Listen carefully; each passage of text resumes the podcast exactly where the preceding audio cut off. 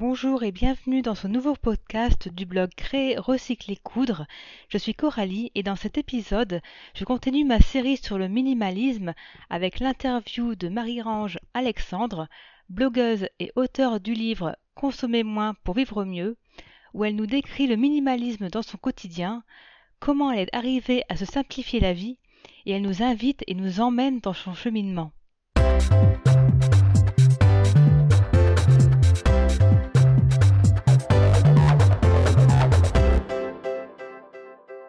Marie-Ange, bienvenue. Je te remercie d'avoir accepté mon invitation. Mais de, de rien, je t'en prie. Alors, pour ceux qui ne te connaissent pas, est-ce que tu peux te présenter euh, brièvement? Oui, alors, donc, je m'appelle euh, Marie-Ange Alexandre. Euh, il y a peu de temps encore, j'étais formatrice et coach en, enfin, indépendante, mais en face à face, c'est-à-dire en présentiel. Euh, encore avant, j'étais euh, enseignante chercheur à l'université et euh, cette activité en fait en indépendante, je la mène depuis cinq ans. parallèlement aussi à une autre activité en indépendante, en libéral, de neuropsychologue. Voilà. Mais depuis le mois de février, depuis le 14 février très exactement, ben, j'ai décidé de, changer de vie et de complètement transformer ma manière de travailler et puis aussi euh, de déménager à l'autre bout du monde. Hein, euh, et, de voilà et, je, tiens évidemment euh, un site professionnel qui, explique tout ça et qui puis qui, porte aussi sur tout ce que je fais dans mon métier de formatrice et ce, site s'appelle simplepratique.net. Alors moi je t'interroge pour parler un peu du livre que tu as écrit, hein, Consommer moins pour vivre mieux aux éditions euh, Erol. Hein, euh, alors, est-ce que tu pourrais un peu nous présenter? Que moi, je, t'interroge sur ça parce que euh, bah, ça parle du minimalisme, de vivre simplement, en rapport avec le, blog sur la, couture, le recyclage textile. Hein. alors, est-ce que tu pourrais justement nous présenter ton livre? Oui, alors donc il s'appelle donc comme tu l'as dit euh, consommer moins pour vivre mieux. Euh, il est paru en janvier 2019 euh, et en fait c'est un guide pratique, mais vraiment pratique, voilà avec des conseils, des exercices à faire. Le but en fait c'est c'est de reprendre en main sa vie financière. Et puis aussi sa, sa, consommation en fait de manière générale de façon à être moins stressé en fait vis-à-vis de euh, ça. Parce que euh, les difficultés financières qu'on peut vivre en fait c'est une source de stress qui est perpétuelle. Et quand on est en stress perpétuel ben, en fait on ne peut pas du tout euh, apprécier sa vie.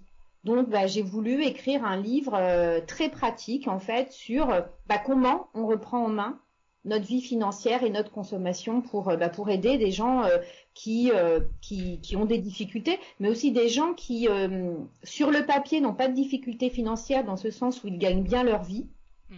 mais qui finalement commencent le, le mois d'après toujours en découvert.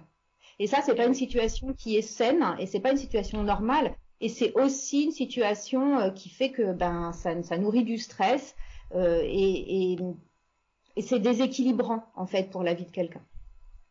D'accord. Et après, bon, je l'ai vu, hein, j'ai ton livre. Euh, j'ai vu justement que tu nous donnais beaucoup d'exercices, hein, quand tu me, comme tu l'as dit. Euh, c'était une réelle volonté de ta part que, que le lecteur s'implique, peut-être pour qu'il se rende compte plus lui-même de sa situation? Bah, oui, et, et c'est surtout, euh, en fait, moi je suis enseignante voilà, depuis euh, plus de 20 ans maintenant. Alors au départ à l'université, puis maintenant euh, avec des, euh, des adultes, voilà, dans des adultes en entreprise, mais aussi des adultes qui sont en reconversion professionnelle. Et on va dire que c'est une espèce de déformation professionnelle, parce que en formation, on peut pas faire que du théorique. Et en vrai, quand on fait que du théorique, ben c'est pas que ça ne sert à rien. Euh, je veux dire, j'ai fait de très très longues études, donc autant te dire que les aspects théoriques, euh, voilà, je, je suis euh, plutôt, euh, moi j'aime ça, mhm. mais je pense que pour toucher du doigt et puis pour vraiment s'impliquer, pour changer vraiment de vie financière, ben il faut faire. Il faut pas que lire. C'est très facile de lire des infos. Si on les met pas en pratique, ça sert à rien. je donne souvent cet exemple. moi, je fais beaucoup de vélo. Voilà, c'est mon mode de transport, mon seul mode de transport avec mes pieds et puis euh, les transports en commun d'ailleurs. Euh, et en fait, on peut lire, quelqu'un qui sait pas faire du vélo, il pourrait lire des tas et des tas de livres, regarder même des vidéos sur comment il faut faire pour faire du vélo.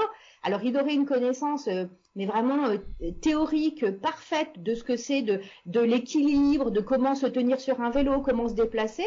Bah, le problème, c'est que si s'il ne le fait jamais, bah, ça changera rien à sa vie, quoi. Et, que c'est exactement la même chose avec euh, les aspects euh, financiers et même avec beaucoup d'aspects de la vie. Tant qu'on ne met pas en pratique les choses qu'on apprend, bah finalement, ça, ne change rien. Et c'est pour ça que j'ai voulu euh, vraiment que ce soit un parcours de, ben voilà, on va faire, je vous prends par la main, on va commencer par le début, c'est-à-dire par regarder comment, ce que vous pensez sur l'argent. Après, on va, on va continuer sur ce que vous avez comme argent déjà, tout ce que vous avez dépensé. On fait une photo et puis à partir de là, moi je vous emmène dans un parcours jusqu'à, alors peut-être pas l'indépendance financière parce que euh, bah, tout le monde pas, ne vise pas non plus cet objectif-là, mais au moins une meilleure santé euh, financière.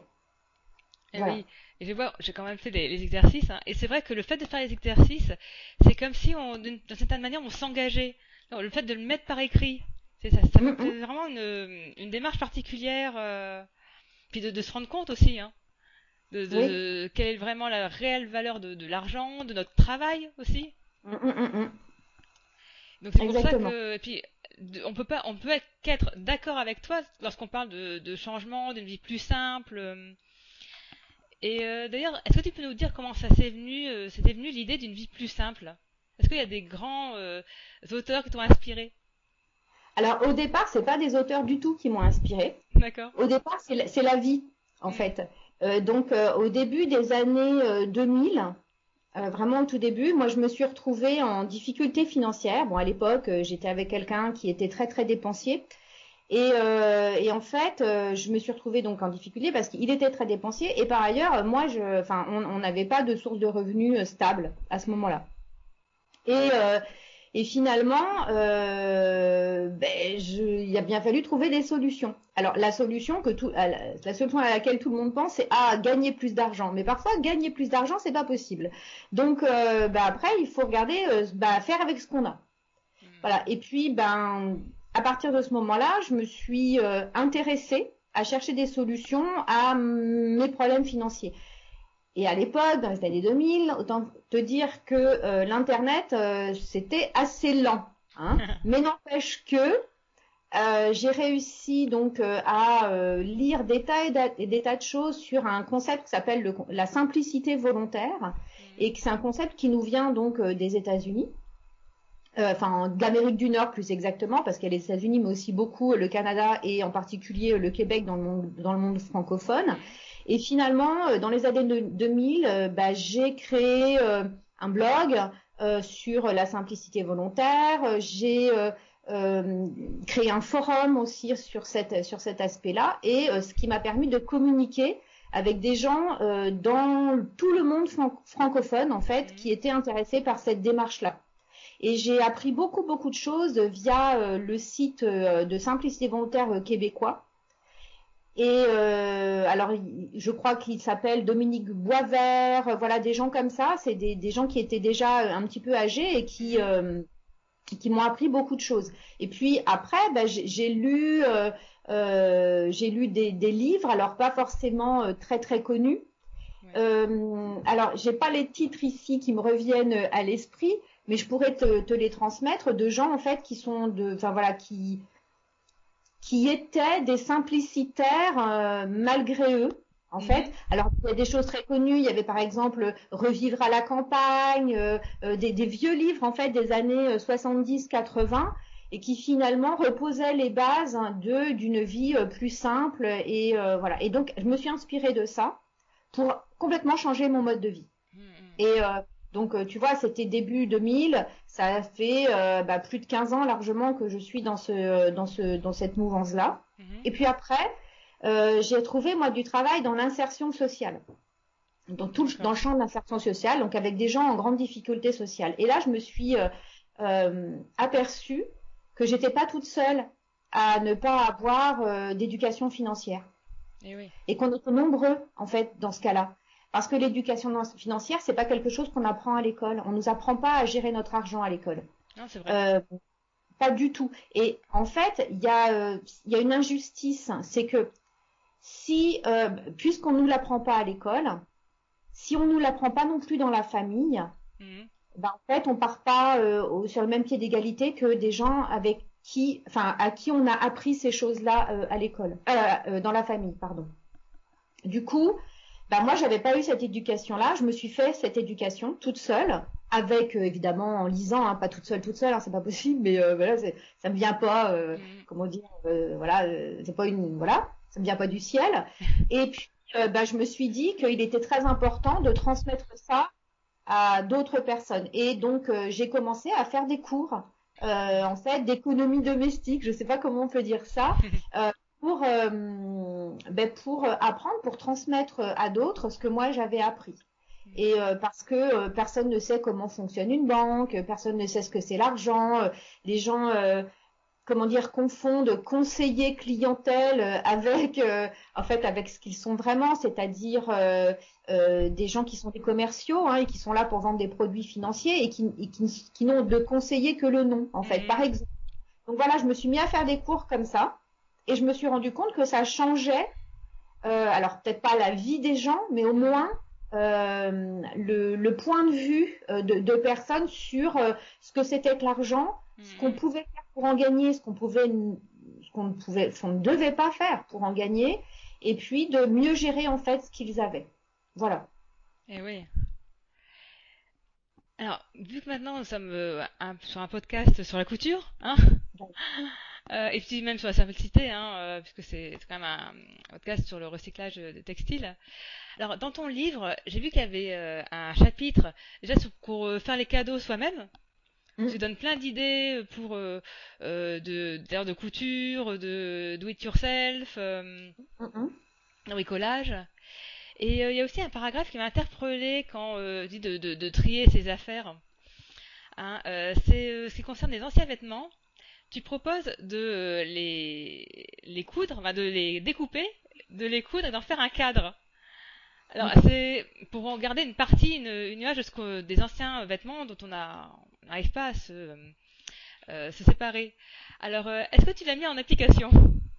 Alors non, en fait moi je l'ai pas mis en application parce que je, franchement le patchwork c'est un travail qui est beaucoup trop minutieux pour mes petits euh, mes petites compétences de couturière. Et mhm. par contre ça m'a été inspiré par la mère d'une amie où mon amie m'expliquait que sa maman était fan de patchwork, de quilting, je crois que c'est comme ça que ça s'appelle en, voilà quilting. Enfin, je ne sais pas comment ça s'appelle en américain, mais, il me semble que c'est ça. en est fan aussi. Voilà. Et du coup, moi, je me suis intéressée à ce que c'était. Mm. Euh, voilà, alors je savais, hein, j'avais déjà vu des jolis plaids, des choses euh, qui sont faites comme ça euh, à la main. Et en fait, quand tu regardes les origines de, du patchwork, ben, c'est tout à fait ça.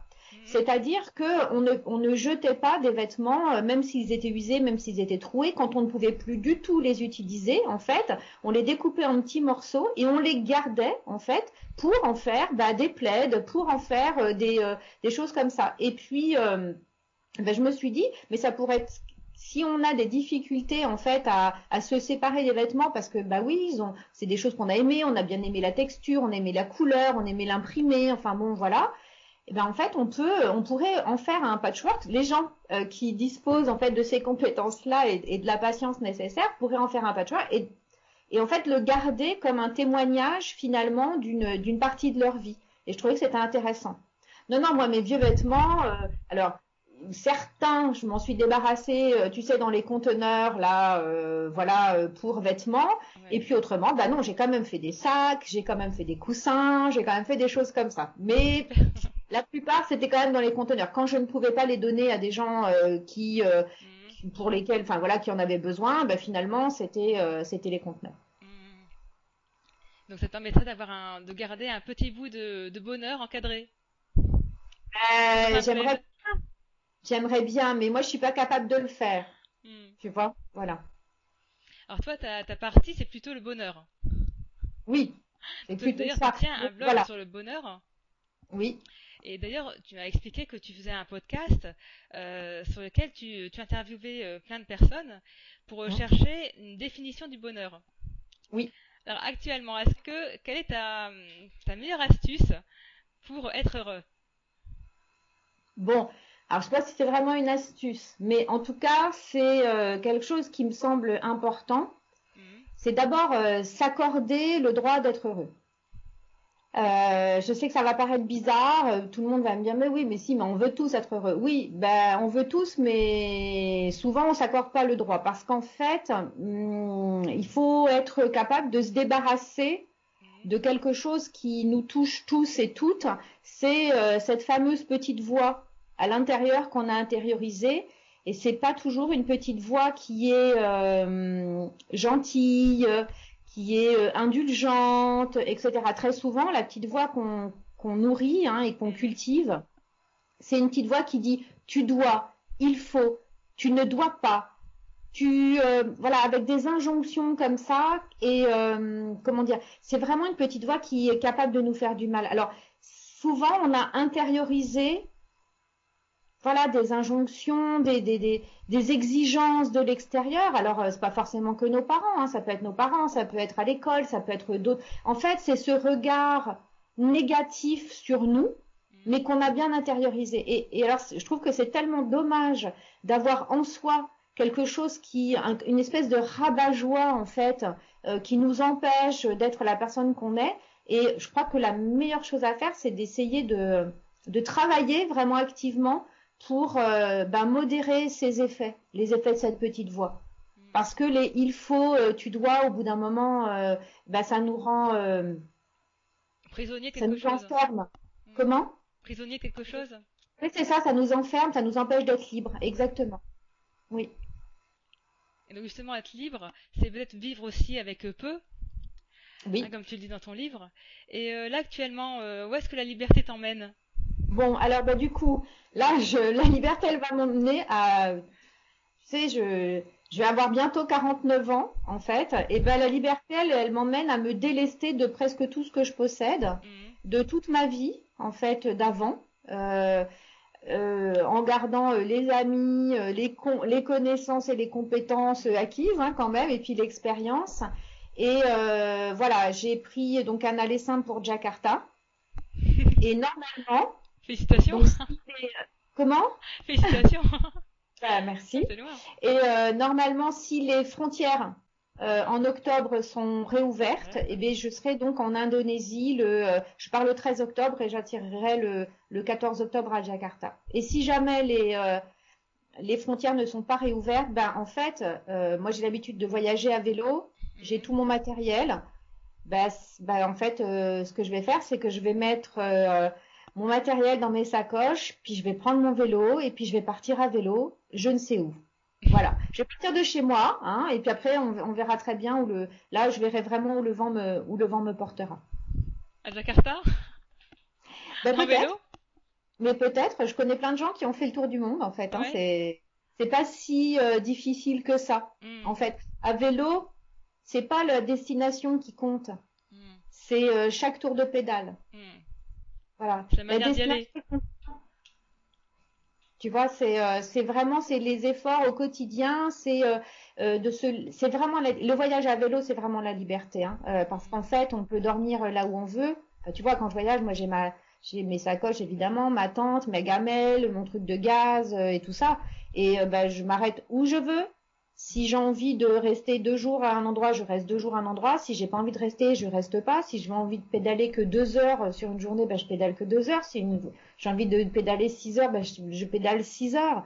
En fait, euh, c'est la, la, la, la vraie liberté du, du voyage, euh, du voyage à vélo par rapport au voyage en voiture ou euh, en train ou en avion. C'est que la destination, elle compte pas, quoi. C'est le voyage qui compte, Mhm. vraiment. Oh, dis donc. Ce serait une source de stress, moi qui suis bien organisée, bien carrée, bien. euh, Ben, mais en fait, mais je suis bien organisée. Mhm. Tu vois, en fait, c'est ça qui est fou parce que euh, il y a deux manières de s'organiser. Mhm. Soit tu organises le temps, soit tu organises tes ressources. Et en vrai, sur mon vélo, moi, j'ai tout ce dont j'ai besoin.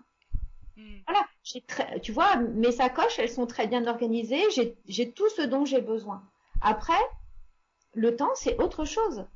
Tu vois, c'est est-ce que je planifie ou est-ce que j'organise mes ressources? Ben en fait, quand tu voyages à vélo, tu organises tes tu, tu, fais, tu fais en sorte mhm. de que tout soit possible. Mhm. Voilà. Donc je suis très organisée, mais euh, à la minute et pas sur un emploi du temps en fait. D'accord. Et donc là, si tu, si tu voyages jusqu'au bout du monde, euh, tu vas garder le contact avec nous? Ah bah est-ce qu'on peut retrouver tes actualités? Alors, bah déjà sur mon site, simplepratique.net, pardon. Euh, puis, euh, bah, j'ai donc sur le site, on, peut s'inscrire à une newsletter. Donc, toutes les, tous les vendredis matins, j'envoie une newsletter où j'explique tout ce processus de changement, tout ce qui m'arrive, etc. Et puis des petites réflexions sur la vie, le bonheur, sur plein de choses, en fait, sur nos attachements divers et variés. Euh, donc on peut suivre cette transformation. Puis euh, j'ai donc une chaîne YouTube aussi. Euh, alors pour l'instant, voilà, elle, elle, débute, donc il n'y a pas grand-chose, mais ça viendra. Et puis ben, j'ai mon podcast. sur le, qui s'appelle Apprendre le bonheur, où ben, j'interroge des gens sur le bonheur. Alors, pour l'instant, j'interroge beaucoup de gens en France, mhm. mais ben, j'espère pouvoir interroger et interviewer des gens qui seront ben, dans les pays que je vais traverser. Voilà tout ça, dis donc. Bah oui. Good Marie, je te remercie. Bah merci à toi. on se retrouve bientôt. Et je te souhaite bon vent, bon voyage et bonne nouvelle vie. Et eh ben merci. Alors et, bonne couture, euh, voilà, euh, avec tes vêtements usagés, tes bonnes transformations là, c'est très joli ce que tu fais. Je te remercie. Et je vous invite à visiter mon blog pour retrouver l'interview ainsi que toutes mes nouvelles réalisations. À bientôt sur créerrecyclercoudre.com.